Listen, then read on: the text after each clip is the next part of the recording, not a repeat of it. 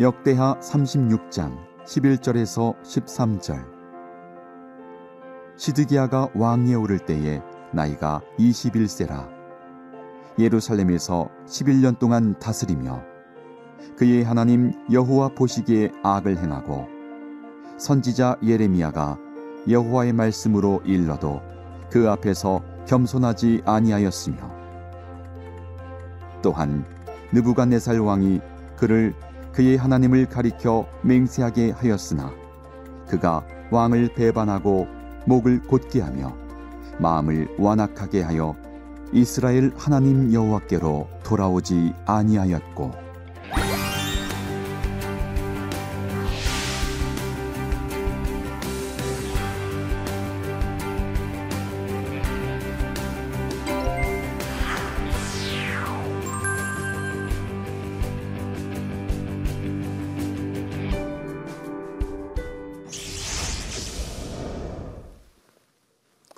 안녕하세요. 아름드리 교회 이재철 목사입니다.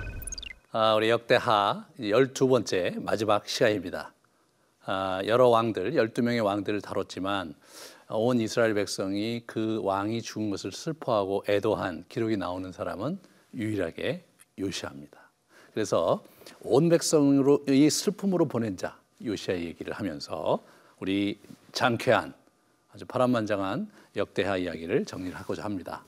오늘 그 주목해야 될 점은 이 예배와 말씀과 절기가 없었습니다.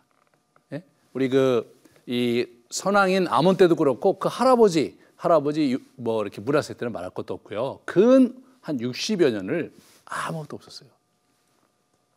그런 유다의 상황을 우리가 가만히 한번 이렇게 어, 보시면서 이 요시아가 그것을 어떻게 척결하면서 회복해 나가는가. 이 부분들을 잘 이렇게 우리가 관찰하시면서 들으시면 오늘 이 시대의 상황을 우리가 잘 보면서 동시에 우리가 어떻게 그러면 우리의 상황을 극복할 수 있을지를 우리 찾아갈 수 있을 것입니다. 예, 그런 어린 나이에 왕이 됐는데요. 사실 이 사람이 왕이 됐을 때 국제 정세가 굉장히 급박하게 돌아가고 있었습니다. 아, 사실은 그 아수르 제국에서 바벨론 제국으로 이게 저, 전이 되는 과정이었거든요. 우리가 알고 있듯이 문하세 왕 때 두 왕, 에사라돈과 오스나발이 있었는데 이 두 사람이 강력하게 이제 지배를 하다가 오스나발이 죽고 나서 627년에 이분이 죽거든요. 죽고 나서 급격히 쇠퇴합니다. 예? 급격히 쇠퇴해서 예, 그래서 아, 사실은 얼마 되지 않아서 약 한 15년 정도 있고 나서 아주 망하죠. 그래서 우리 612년에 메대와 우리 바벨론 연합군에 의해서 우리 니누에 니누의 성이 함락이 됩니다. 예, 그렇게 하면서 이제 거의 뭐 거의 저 거의 이제 망한 건데 남은 잔당들이 하란 예, 하란은 예, 트그리스한 그 상류인데요. 그 하란 지역에 이제 집거하면서 아슈르 우발리시라는 우리 지도자와 함께 그들이 마지막으로 이제 저항을 하게 되거든요. 근데 이 사람은 이제 바벨론과 싸우기가 벅차니까 애굽과 동맹이었거든요. 애굽의 왕 느고를 불러서 연합해서 우리 바벨론을 이제 바벨론의 그때 장군 이름이 느부갓네살이거든요. 예? 느부갓네살과 이제 이렇게 붙으려고 이제 그렇게 도움을 청했습니다. 그런데 이 전쟁에서 이 전쟁에서 사실은 아수르의 그 포악한 전체의 정치에 막 그 일대 전체가 유다를 비롯해서 유다 주변에 모든 민족들이 다 싫어하니까 이 전투에서 사실은 뭐냐면 에, 에, 아수르가 망하기를 원했는데 바로 느고가 올라가면 안 될 것 같아서 견제하는 예? 견제하는 움직임에 이제 요시아가 휩싸이게 되는 것이죠. 에, 그런 상황에서 이제 에, 내부적으로는 어땠는가? 문하세의 악한 행실, 여러분 이 악한 행실로 말미암아 이, 이, 이 힘들었는데 그 아몬도 그랬어요. 아몬 자기 아버지 아몬도 그랬죠. 그래서 신하들의 반역으로 궁중에서 죽임을 당합니다. 자기 아버지가 여러분 이게 얼마나 그 커다란 상처예요. 아주 혼란스럽잖아요. 그러니까 성 성읍이 뭐 황폐하고 뭐 정치가 완전히 망가졌으니까요. 그러면서 아버지의 갑작스러운 죽음으로 여덟 살이라는 어린 나이에 왕위에 오르는 불운한 왕 요시아입니다. 아까도 말씀드렸지만 이때 상황은 어떻게 되냐? 우상 숭배가 만연했죠. 예. 문하세하고 아몬 시대를 갖고 문하세 이 완전히 그냥 예배가 부재해 버리는 완전 성전이 문을 닫았거든요. 두 번째로 50여 년 동안 숨겨졌던 율법책이 발견돼요. 이런 장면이 너무 재밌는 거예요. 뭐냐? 이들은 아예 율법책을 보질 않은 거예요. 예? 그때 다 아마 불태웠는데 아, 제사장이라든가 뭐 누군가가 몰래 예, 설교한 일 몰래 감춰뒀겠죠. 그게 성전 수리 작업 가운데 발견되면서 아주 큰 변화가 일어납니다. 그래서 그것을 읽다가 회개하면서 유월절을 성대하게 지키는 예, 그런 모습을 우리가 보게 되는데 절기, 그다음에 말씀, 예배가 거예요. 절기가 여러분 영적 갱신이 일어나야 되는 거거든요. 1년에 세 차례 절기를 통해서 영적으로 계속 갱신이 일어나야 돼. 갱신이 안 일어나. 예배와 말씀이 부재해. 총체적인 난국입니다. 그런 상황에서 이 우리 어린 왕이 여호와 하나님을 이제 붙드는 것을 이제 우리가 인상 깊게 보게 되는데 이분이 이제 여덟 살의 직위에서 16세에 16세에 여호와를 찾기 시작했어요. 그러면 그 8년 동안 무슨 일이 있었던 거예요? 그 선지자의 말을 잘 들었거든요. 이때 나중에 말씀드렸지만 스바냐 선지자가 그 히스기야 왕의 현손이었어요. 현손이었는데 이 사람이 선지자였거든요. 왕국에 있었어요. 아마 그분의 영향을 받지 않았을까 우리가 좀 미루어 어, 짐작을 해보고 실제로 즉위 14, 12년에 즉 20세에 대대적인 우상을 척결을 합니다. 13년에 에레미야가 부름받습니다. 그 유명한 선지자. 예. 그리고 주기 18년에 대대적인 성전 보수 작업이 일어나고요. 그러면서 이제 성전 보수 작업 도, 중에 이제 숨겨진 율법책을 발견하면서 커다란 전환점을 맞습니다. 사실 아 정말 율법책이 없어졌다는 것을 우리 상상도 하기 어려운데 문화세 시대에 그런 일이 실제로 있었던 것이죠. 그래서 이 발견된 율법책을 서기관이 이제 왕 앞에서 낭독을 합니다. 그런데 이 요시아가요 그걸 듣자 각성과 회개를 합니다. 막 옷을 찢고 하나님께서 너무 기쁘셔서 훌다 여선지자를 통해서 축복을 하죠. 네? 그래서 이 나라에 분명히 율법과 저주가 있을 것이지만 그러나 요시아 당대는 내가 요시아를 생각해서 그렇게 하지 않겠다. 이렇게 약속을 하시는 장면을 우리가 보게 됩니다. 그 율법 책을 읽고 감동을 받은 우리 요시아가 대대적인 우상 척결 작업을 하는데 얼마나 철저한지 몰라 이분이요. 그래서 이 바알과 아세라, 일월 성신 이, 런 것들 모두 다 없앴습니다, 여러분. 이게 이제 선대 왕 문하세가 이걸 섬기면서 어떻게 해보려고 했던 그 모든 신전들을 이 사람이 다 이제 예? 없애고 게바에서 부할 부에세바까지 부에세바는 유다 맨 남단이고요. 게바는 아, 에루살렘에서 북쪽으로 약 10km 지점이거든요. 그 일대가 다 산지예요, 산지 여러분 유다 산지. 그 유다 산지 전체에 엄청난 산당들이 있었던 것 같아요. 그걸 다 제거합니다. 그리고 흰놈의 아들 골짜기 아까도 말씀드렸잖아요. 거기에 자녀들을 불살라 바치는 재단 그걸 척결해 버립니다. 아주 그 아주 그 우리가 인상적인 건 뭐냐면 이 대표적으로 솔로몬이 만든 수많은 산당들이 있었어요. 그게 지금까지 남아 있었던 거예요.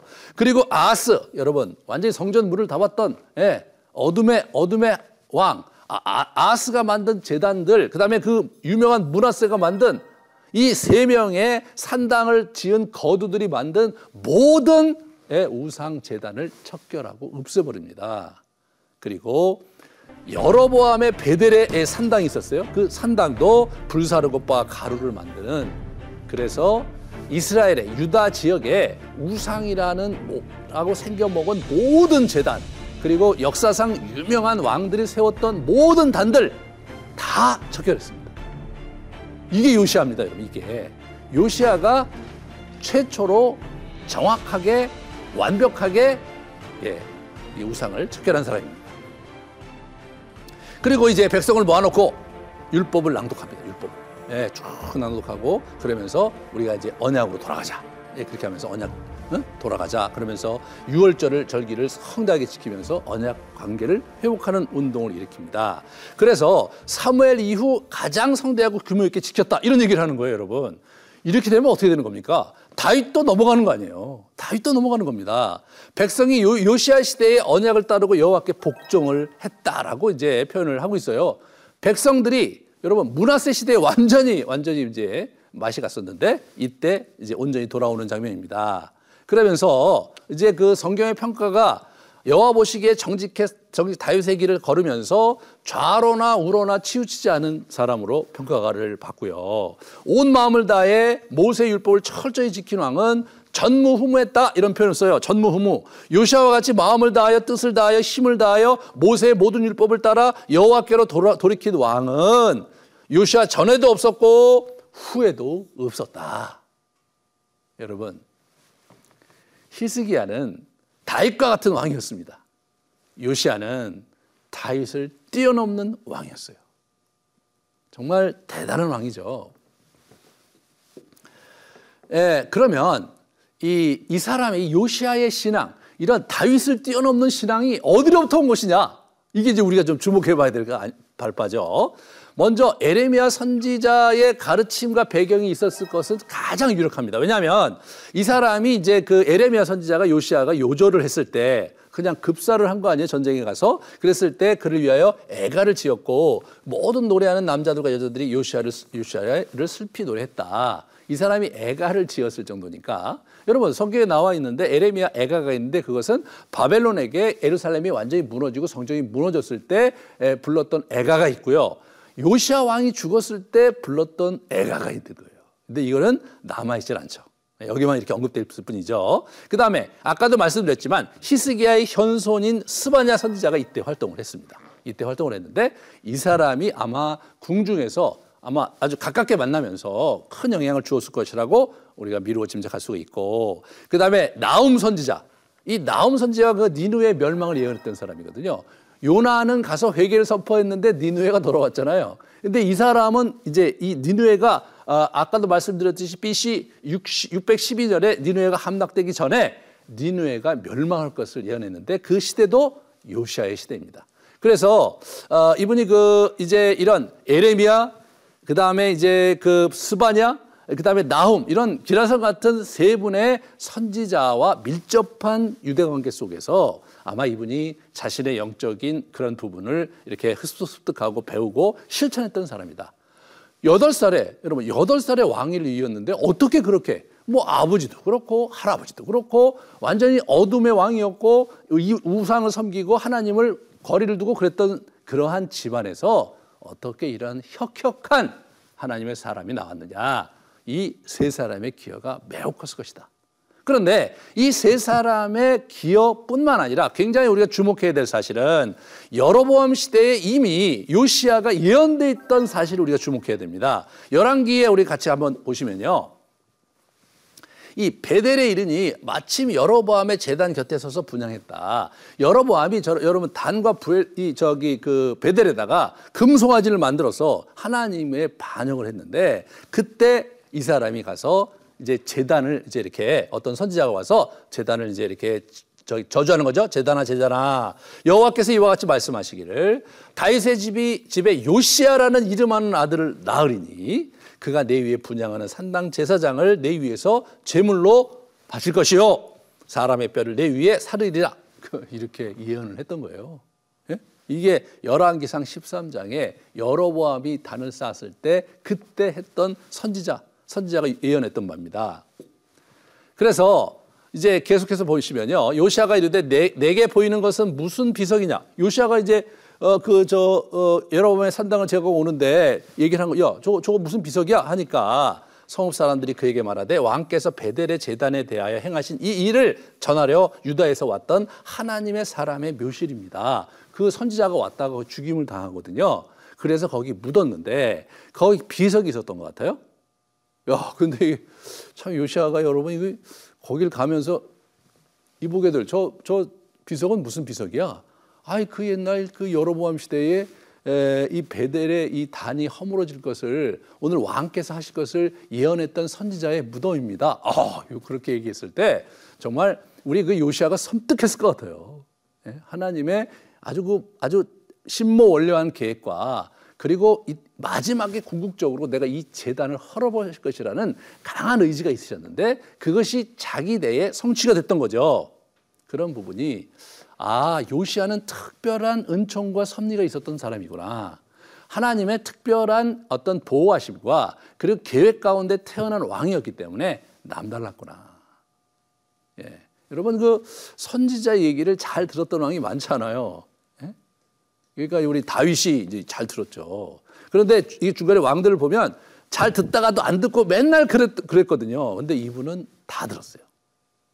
참 우리가 하나님의 말씀을 있는 그대로 잘 받는 그런 마음을 가진 자, 자 하나님께 그렇게 사는 자, 그런 자가 자 하나님께 귀하게 여김 받고 큰 은혜와 축복을 누릴 수 있다는 사실을 여러분 마음에 간직하시기 바랍니다.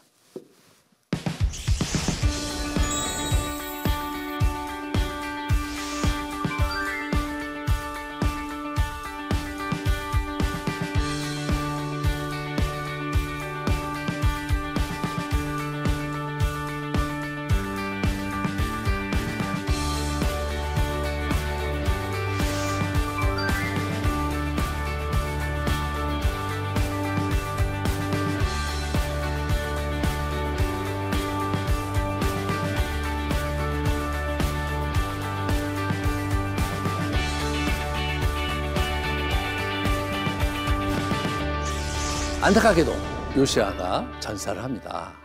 이 아스, 아까도 말씀드렸지만 이 아수르의 잔, 마지막 잔당들이 갈그미스에서 갈그미스는 우리 하란에서 좀 가까운 그 이 유브라데스 강 변에 있는 조그마한 도시였던 것 같아요. 성읍이었던 것 같은데 거기서 이제 전쟁이 일어납니다. 그래서 바벨론의 느부갓네살 이때는 그 느부갓네살이 장군이었어요. 아버지가 이제 왕이었고 그 어, 장군이 이제 전투를 해서 하는데 이제 바로에게 도움을 요청합니다. 그러니까 아수르의 동맹국 바로 느고가 참전하러 올라가는 거예요. 그게 요시아 왕 때 일이거든요. 그런데 요시아가 나가서 느고를 가로막아요. 느고를. 그러니까 야 이거 참 어떻게 느고를 가로막을 생각을 했을까? 느고가 엄청나게 커다란 이집트 군대를 데리고 지금 올라가는 중이잖아요. 사실은 우리 요시아의 입장에서 볼 때는 막아야 될 건 맞지만 요시아가 갖고 있는 군사력과 병력이라는 것은 형편없었을 텐데 요시아가 그걸 막으러 가는 거예요. 혹시 요시아가 바벨론과 어떤 그 모종의 협력 관계에 있었지 않았을까? 뭐 이런 생각도 해볼 수 있는데 사실 그런 어, 어 증거가 남아 있질 않습니다. 또 과연 요시아가 자기 군대만 달랑 가서 어 우리 느고를 막았을까? 아니면 어, 인근의 그 친 바벨론적이면서도 반 아수르의 그 어, 전선에 함께 동조하는 수많은 민족도 있었는데 그들과 연합 전선을 하면서 그 싸움에 임했을까? 우리가 좀 이렇게 생각해 볼 수 있는데 사실은 이제 확인되지는 않습니다. 뭐 자료가 없기 때문에 여러 가지 우리 추측을 할 수가 있죠. 하지만 어, 참이 요시아가 분명했던 것은 뭐냐면 이 이 느고가 이 갈그미스 전투에 가갖고 그래서 이제 그 아수르 잔당들과 마음을 힘을 합해서 우리 느부갓네살 바벨론 군대와 싸워서 이기는 날에는 다시 그 참담하고 괴롭고 어두웠던 시절 아수르의 압제에 들어가는 것을 견딜 수가 없었던 것 같아요. 견딜 수가 없었던 것 같아요. 이 사람이. 사실 요시아는 어, 문하세 시대에 그 우리가 아까도 얘기했던 에살 핫돈 그죠? 그다음에 그, 그 다음 왕인 어, 그 오살 압돈 그 그런 사람들 그 그런 사람들이 그런 사람들의 그 어, 어, 괴롭힘 속에서 나라가 완전히 피폐된 것을 이 사람이 이제 뼈 아프게 알고 있는 왕으로서 견딜 수가 없었던 것 같아요. 견딜 수가. 그래갖고 이제 이분이 이제 가서 싸운 거죠. 그런데 바로 느고가 얘기를 합니다. 나는 지금 하나님의 명령으로 참전하고 있다. 그러면 나는 너, 너하고 싸우지 않겠다. 그냥 놔둬라. 나는 가겠다. 나는 하나님의 계시를 받고 가고 있다. 그런 얘기를 한 거예요. 근데 요시아가 그 말을 콧방귀도 안 낀 것 같아요. 무슨 이집트 왕이 네가 무슨 하나님? 그렇게 생각했던 것 같아요. 그래서 이제 요시아 끝까지 이 사람이 끝까지 싸우려고 하는 거죠. 그런데 요시아가 화를 맞고 급히 어떻게 됩니까? 맞고 이제 부상을 당했어요. 급히 예루살렘으로 이송을 했는데 어이없게도 거기서 죽어요. 거기서 죽어. 참 이 사람이 왜 그렇게 했을까? 우리가 좀 약간 갸우뚱하게 돼요. 아, 왜, 왜 그런 장면에서 그 자기 싸움도 아니고 어떻게 될지 모르는 과정에서 왜 거기 가서 끝까지 싸우다가 어분이 없게 이 백성들의 신망을 저버리고 죽어갔느냐.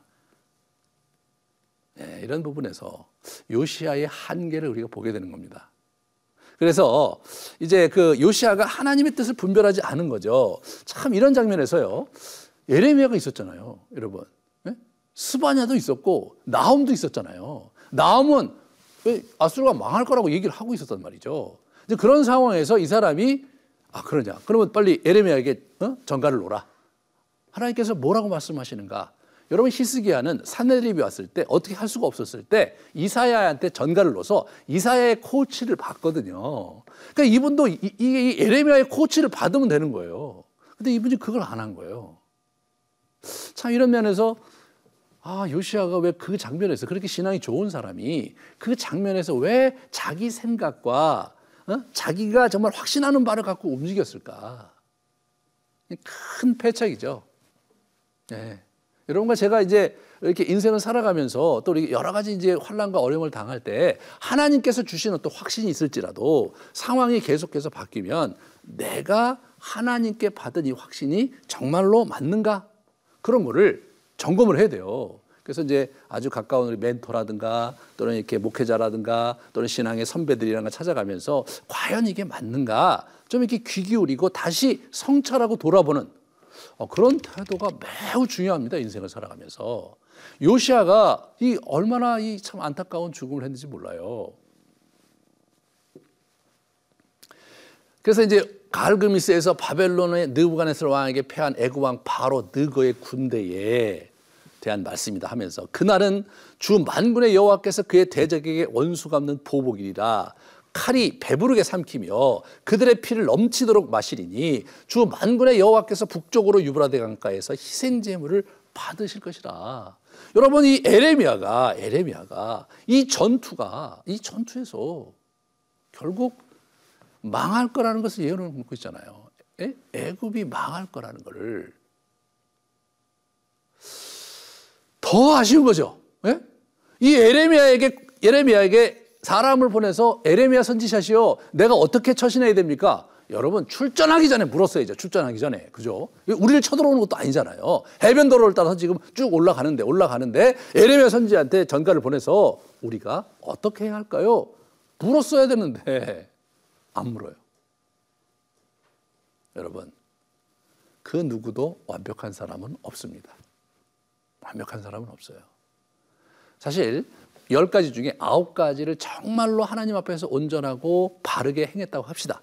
그렇기 때문에 열 번째도 그 사람이 옳을 것이다라는 판단을 해서는 안 됩니다. 인간은 누구나가 죄인이고 인간은 누구나가 한계 있는 존재이기 때문에 예? 모든 면에서 완벽하게 갈 수 있는 사람은 없다. 내가 지금까지 아홉 번째 아홉 번째 내가 하나님 앞에 잘 분별을 해서 여기까지 왔다. 그러므로 다음번도 분명히 나는 잘할 수 있다. 이것이 교만이죠. 이게 교만이에요. 교만이에요. 그것이 자기 자신이 누구인지 모르는 거예요. 우리 요시아가 그 함정에 빠진 겁니다, 여러분. 사실 그 저와 여러분이 어떤 때 어떤 그 분노의 감정에 사로잡히거나 또는 슬픔의 감정에 사로잡히거나 또는 자기가 볼 때 이게 맞다라고 막 어? 이게 진짜 맞다는 어떤 확신에 이렇게 사로잡히거나 근데 그럴 때 조심해야 됩니다. 조심해야 돼요. 주변의 멘토들과 가까운 사람들한테 한번 자꾸 물어보고 또 기도하고 그러한 시간들을 가지면서 자기의 생각과 자기의 판단과 자기의 행동이 정말로 잘 가고 있는 것인지 정말 하나님께서 원하시는 길을 가고 있는 것인지 정말로 잘 분별해야 됩니다. 참 너무나 안타까운 거죠, 여러분. 그래서 어떻게 됩니까? 이 온 백성이 왕의 죽음을 슬퍼합니다. 아, 물론 뭐 죽었을 때 슬퍼하는 왕들이 많았겠죠. 하지만 여러분 기록돼서 슬퍼했다고 나온 유일한 왕이라는 거예요. 진짜 슬퍼한 거죠, 진짜. 예, 그리고 이 에레미야가 너무나 안타까워서 이 노래를 불렀어요. 여러분 안타깝지 않았겠어요? 아니 나한테 왜 안 물었어? 어, 나는 지금 그런 계시를 받고 있었는데 어, 분명히 그 친구들 놔둬도 누구가 가도 반드시 질 거라고 하나님께서 말씀하셨는데 왜 나한테 묻지 않고 가서 이 정말로 이스라엘 남유다 역사상 가장 뛰어난 왕 다윗보다 더 위대한 왕이 나타났는데 이 사람이 31년 만에 허망하게 죽은 거 아닙니까? 너무나 안타까운 거죠. 결국 갈그미스 전투에서 승리했던 이 느부갓네살 그 전투에서 승리하면서 이 사람이 왕이 돼요. 아버지가 그때 돌아가시거든요. 왕이 되고 그러면서 바벨론 신 바벨론 제국이라고 그래요. 바벨론 제국이 이제 패권을 거머쥐게 됩니다. 그러면서 남하하면서 이집트를 징벌하면서 이게 유다 전체를 쓸어버리거든요. 이때 요시아가 죽고 나서 23년 뒤에 예, 요시아 밑에 왕이 그 이후에 네 명이 있었는데 예? 세 명이 요시아 아들이에요. 한 명이 그 손자고요. 근데 마지막 시드기야가 결국은 요시의 아들이거든요. 여러분 요시의 아들 때 망했어요. 너무나 슬픈 이야기죠. 너무 슬픈 이야기입니다. 참, 이, 이 요시아가 그런 사람인 거예요. 이, 이, 이, 역대기 전체를 통해서요. 역대기 전체를 통해서 가장 뛰어난 왕이 나왔는데 그마저도 온전하지 않았다. 그것이 역대기의 평가입니다. 그 누구도 온전할 수 없다. 예. 아무리 위대한 역사상 위대한 왕이라 할지라도 그의 모든 행동이 하나님 앞에 옳은 것은 아니다. 그런 아주 강력한 메시지를 우리에게 남기고 그는 죽었습니다. 그러면서 여기 이렇게 보시면 성전에서 칼로 청년들을 죽이며 청년 남녀와 노인과 병약한 사람들이 그 여기지 아니하였으며 하나님의 전에 대소 그릇과 여러 것들을 가지고 바벨론으로 가져갔고 뭐 뭐, 뭐, 뭐, 뭐 엄청난 일들이 벌어진 거죠. 읽다 보면 참 마음이 너무 아파요. 하나님의 예언대로 결국은 모든 것이 다 이제 쓰러지면서 바벨론에게 이스라엘 전체가 이제 망합니다. 예? 유다가 망한다고요. 그런데 여러분 스바냐 선지자 아시죠? 스바냐가 누굽니까? 스바냐가 바로 이 히스기야의 현손이라고 말씀드려 왕족이잖아요. 그분이 남긴 메시지가 아주 그 상당히 가슴을 뜨겁게 합니다. 그날에 내가 범죄한 모든 행위로 말미암아 수치를 당하지 아니할 것은 그때 내가 내 가운데 교만하여 자랑하는 자들을 제거하여 그렇게 하며 나의 성산에 다시는 교만하지 않게 할 것이다 하면서 내가 곤고하고 가난한 백성을 내 가운데 남겨두리니 그들이 여호와의 이름을 의탁하여 보호를 받을 것이다 이거죠. 그 예루살렘 하는 것 때 교만하고 막 범죄한 사람을 내가 다 제거할 것이지만 그러나 이 곤고하고 가난한 백성을 내가 거기다 둬서 그들로 하여금 다시 보호받고 다시 일어날 기회를 내가 반드시 줄 것이라는 이러한 소망의 약속을 스바냐 선지자를 통해서 주시는 여호와 하나님의 무한한 자비를 오늘 이 본문에서 보게 되는 것입니다. 네, 우리 이제 요시아 이야기를 통해서 우리가 오늘 어떻게 살아야 될지. 네. 언약의 저주가 자기 대에는 네? 자기 대에는 그 아니겠지만 이제 완전히 이제 정해진 거라는 걸 분명히 선지자 훌다를 통해서 말씀하셨잖아요. 그럼에도 불구하고 이 사람은 열정을 붙잡기 위해서 이 어떻게 됩니까? 이 자기 최선을 다해서 종교 개혁을 해요. 네. 자기가 할 도리를 하는 거예요. 세상이 망한다고 해도 오늘 내가 하나님 앞에서 해야 될 도리를 하는 그런 요시아의 멋진 모습을 보게 됩니다. 우리의 미래가 어떻게 변하고 또 상황이 어떻게 바뀐다 할지라도 우리가 하나님 앞에서 우리 할 도리를 하면서 그날을 기다리는 여러분 되시기를 축원합니다. 두 번째로 이 언약의 징계 속에서도 자비와 긍휼로 미래의 소망을 제시하는 하나님 아버지의 한없는 자비. 그분은 아무리 혹독한 시련일지라도 우리 가운데 자비를 가지시고 살 길과 피할 길을 주시려고 하시는 분이라는 거예요. 하늘이 무너지고 앞이 암담하다 할지라도 우리가 이 여호와 하나님을 붙들고 나에게 자비를 베푸소서. 이 죄인을 불쌍히 여기시고 우리를 도와달라고 구할 때 그분이 우리를 도우실 것입니다.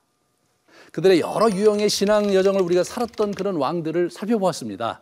아주 그 훌륭한 삶을 살기도 했고 아하스처럼 정말 어둠의 골짜기 또 문하세처럼 완전히 하나님을 폐역하고 반역하고 그런 삶을 살기도 했지만 한 가지 우리가 분명한 것은 겸비하여 그죠 회개하고 여호와를 찾으면 그는 신실하게 자신의 사랑과 자신의 자비로 우리를 품으시고 우리를 용서하실 뿐 아니라 우리의 삶을 고치시는 분이다.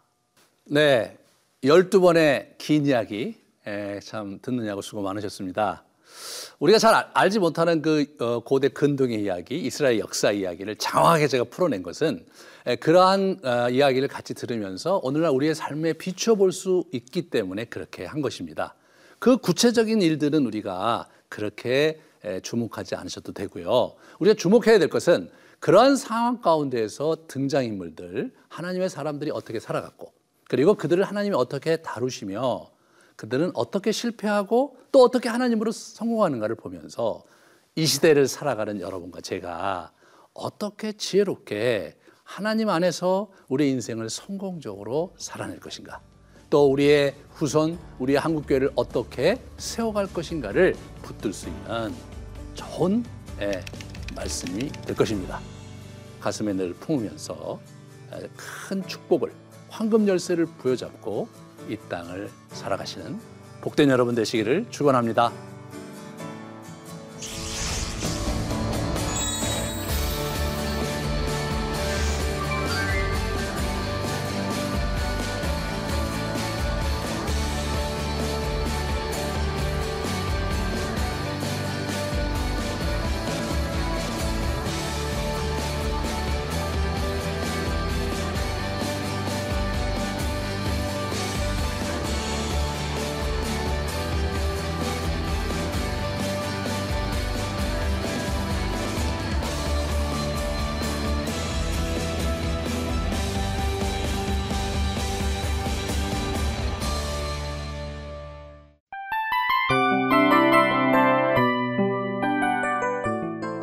이 프로그램은 청취자 여러분의 소중한 후원으로 제작됩니다.